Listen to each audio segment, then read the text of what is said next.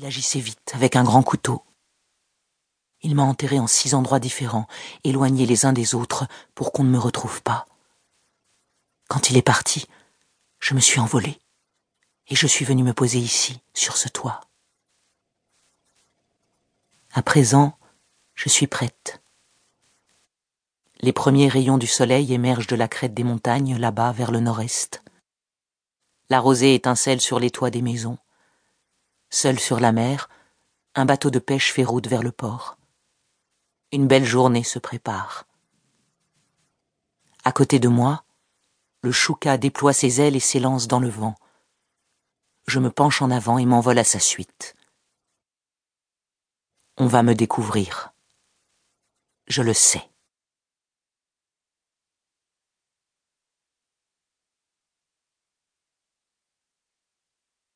Extraite au scalpel du ventre de ma mère assassinée. Olivia passait son temps à se torturer. Des pensées cauchemardesques hantaient ses nuits. Le jour, elle s'isolait. Cela dura longtemps jusqu'à l'apathie presque totale. Et puis un beau matin, l'instinct de conservation reprit le dessus et elle refit surface.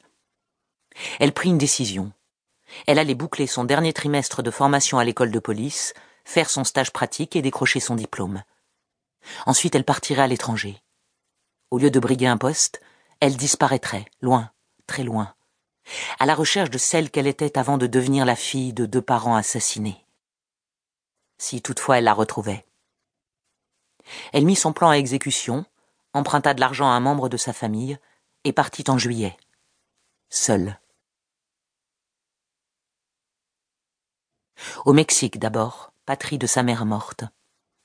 Une contrée inconnue, peuplée d'inconnus qui parlaient une langue étrangère, elle n'avait emporté que peu de bagages, juste un sac à dos marron et une carte. Elle partait sans itinéraire prévu, à l'aventure. Tout était neuf à ses yeux, et elle n'était personne.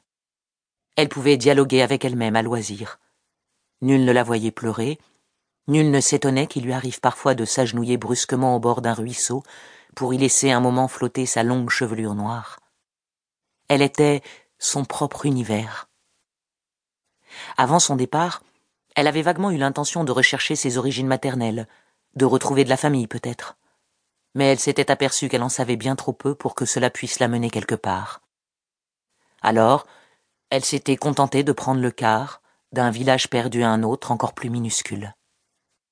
Trois mois plus tard, elle débarquait à Cuatro Cienegas. Elle prit pension au Chipetotec, un hôtel à l'enseigne du dieu écorché, dans les faubourgs de la petite agglomération. Au crépuscule, elle s'en alla nu-pied jusqu'à la pittoresque place du centre-ville. C'était le soir de ses vingt-cinq ans, et elle avait envie de voir du monde. Dans les platanes se balançaient des lanternes multicolores. Au pied de chaque arbre se tenaient de petits groupes de jeunes gens. Les filles arboraient des jupes bariolées, et les garçons avaient la braguette bourrée de mouchoirs. Ils riaient aux éclats.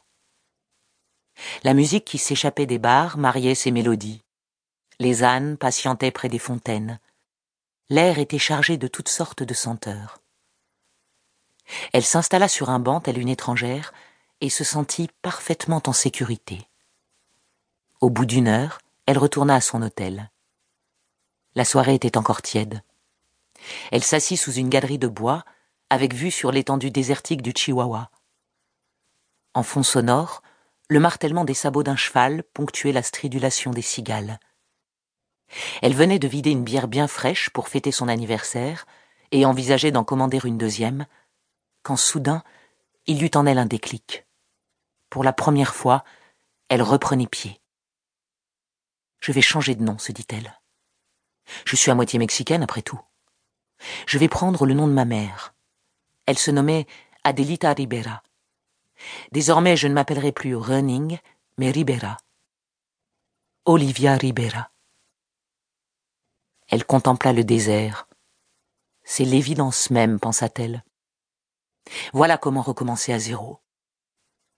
Elle se retourna et brandit sa bouteille vide en direction du bar pour qu'on lui en apporte une autre. À la santé d'Olivia Ribera. Elle fixa à nouveau le désert. Poussée par un vent léger, des broussailles desséchées roulaient sur le sol vibrant de chaleur. Un lézard